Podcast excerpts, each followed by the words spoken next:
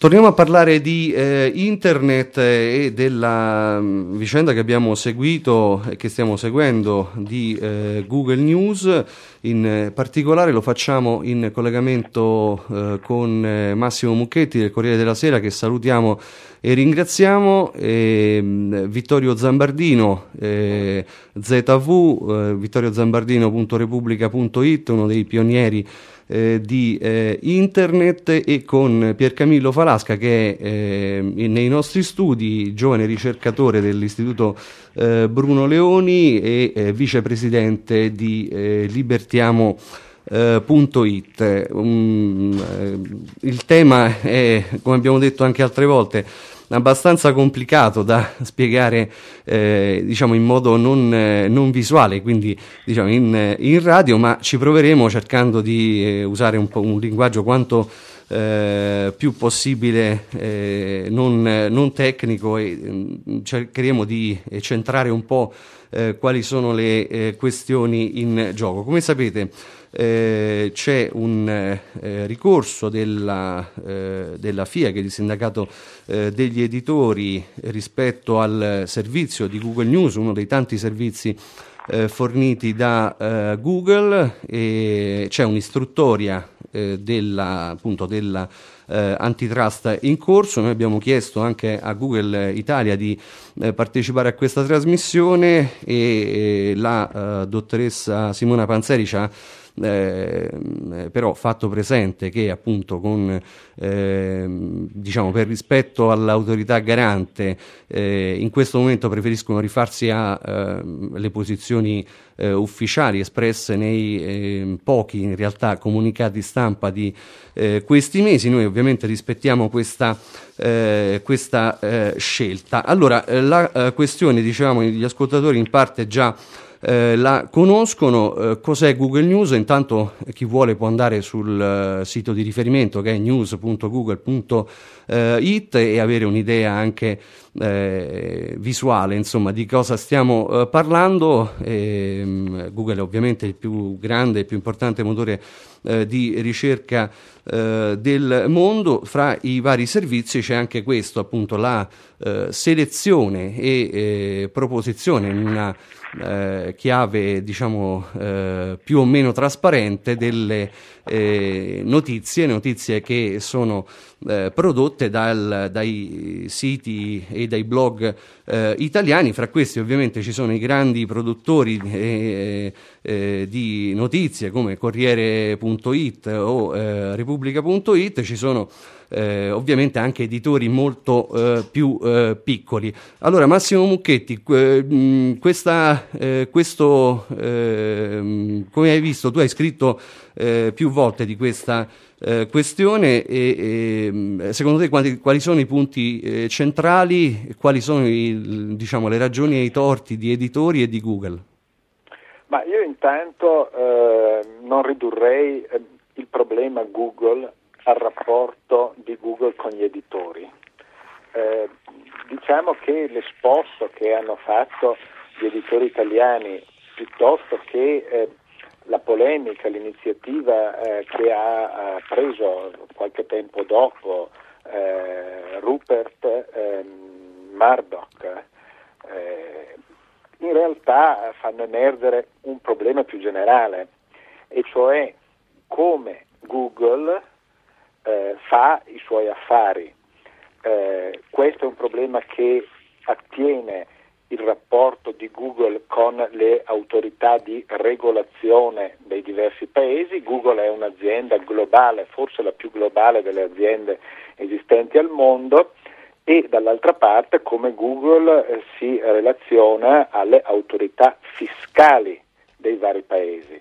Eh, Google è eh, una cosa complessa, è un, motore di ricerca il più grande, oramai lo sanno tutti che esiste al mondo, il più usato, ha una posizione larghissimamente dominante nel mondo e in Italia, eh, è uno strumento di libertà perché fa circolare, aiuta la circolazione delle informazioni, è uno strumento utile alla piccola e media impresa specialmente perché consente di avere un accesso allo strumento della pubblicità che i media tradizionali riservano per un'obiettiva questione di costi a investitori di maggiore stazza e tuttavia Google non è un ente di beneficenza.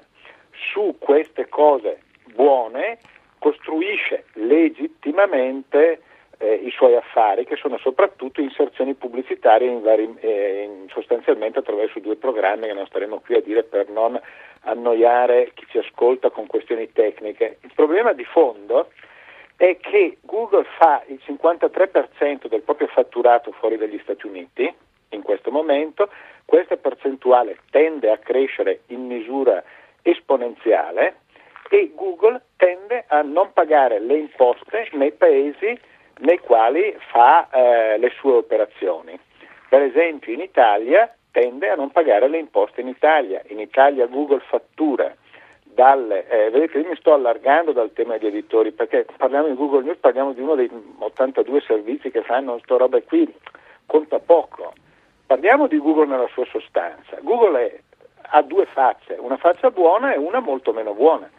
Della faccia buona è tutto il tempo che se ne parla, sono dieci anni che gli facciamo tutti noi, me compreso, no? eh, tanti bei peana e un, ogni tanto bisogna anche parlare eh, della faccia meno buona, cioè di Google che non vuole pagare le imposte, che se le inventa tutte per non pagare le imposte e questo non è una cosa buona. Ecco, credo che il nostro paese debba ehm, come dire, eh, farsi parte dirigente, qualcun altro lo sta facendo e questo non è l'unico problema che il grande motore di ricerca pone, c'è un problema di tutela della privacy e c'è un problema dell'uso del copyright. Eh, però io adesso mi fermerei qui e semmai in un secondo giro, se ci sarà l'occasione, spiegherò come Google, eh, diciamo così, elude il fisco.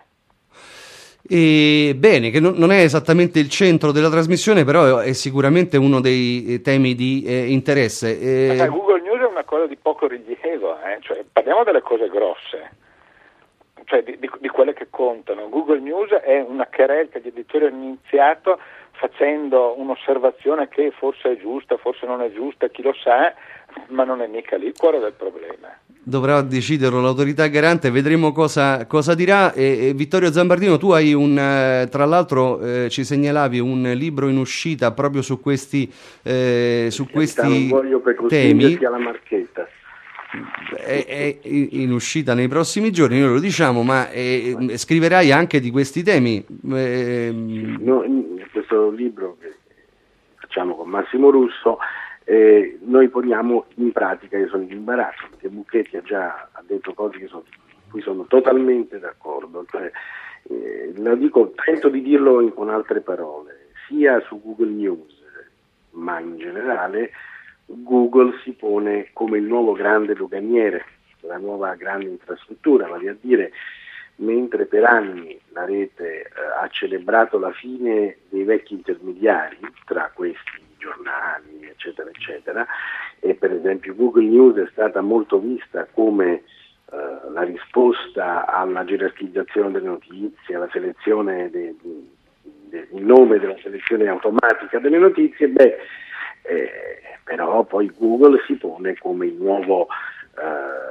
doganiere, doganiere, che ha eh, delle regole spesso opache eh, regole, eh, no, il cliente pubblicitario di Google non ha piena visibilità per esempio delle asti, di come funziona, funzioni la, la, vendita della pubblicità che avviene attraverso un'asta.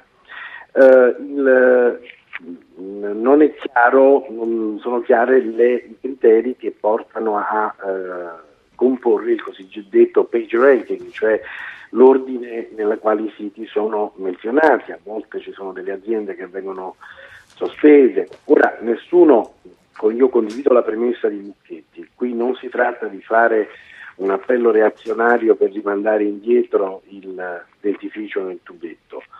Eh, qui eh, Google è una grande realtà insieme a tutti gli altri eh, fondamentali di internet, i social network, ma ci sono dei problemi. Ora, è vero anche che gli, eh, tra gli editori dire, che non hanno innovato eh, eh, eh, anche, c'è anche qualche coda di paglia perché non c'è dubbio che alcuni editori pensano di risolvere così il problema della loro scarsa iniziativa di innovazione, cioè di non aver cambiato il proprio business. Questa è una delle risposte, data a me in un'intervista a Josh Cohen, capo di Google News, che dice ma perché gli editori invece di lamentarsi non innovano? Questo è senz'altro vero, cioè che tranne alcuni editori, in Italia un paio, eh, che stanno provando ad innovare, peraltro non una, ad una velocità fantascientifica, eh, poi c'è eh, l'idea di risolvere per mano di tribunali. Però che ci sia un problema, innanzitutto di concepire che con internet non c'è un mercato libero dai mediatori, ma ci sono nuovi mediatori, nuovi percettori di, uh, di, di percentuali e di balzelli ma soprattutto poi che delle regole vanno chiarite, cioè c'è un problema di trasparenza no? eh, rispetto al mercato. Rispetto a Google News, per esempio, il grande tema della trasparenza non si riesce mai. Io ho intervistato due volte Dogecoin, ci ho parlato in privato, non sono riuscito ad avere un elemento di chiarezza, e cioè per esempio il criterio con il quale si compone la eh, gerarchia di presentazione delle notizie, perché eh, se io guardo tutti i loro criteri ufficiali noti, non capisco perché a volte eh, può accadere che il sito di dico sotto il monte, ma non si offendano gli abitanti di sotto il monte, a volte venga prima del Corriere della Sera o di Repubblica, non me lo spiego. Eh, quindi voglio dire, c'è il problema di portare Google da uno stadio di splendida start-up a, a una realtà di trasparenza economica, che è quello che dice Michetti, con altre parole, suppongo, spero di non travisare. Del resto, chiuderei mio, questo mio primo intervento con una curiosità. C'è un testo molto interessante di alcuni anni fa che spiegava come un motore di ricerca eh, che contenesse tutto il sapere che c'è nella rete e eh, ne fornisse come servizio i risultati all'utente non era compatibile con i meccanismi della pubblicità, perché i meccanismi della pubblicità portano prioritizzazione, gerarchia, gerarchia dettata dalle scelte pubblicitarie. È uno studio molto interessante. Gli autori erano all'epoca, nei primi anni 90, eh, Sergey Brin e Larry Page, che poi hanno fondato Google.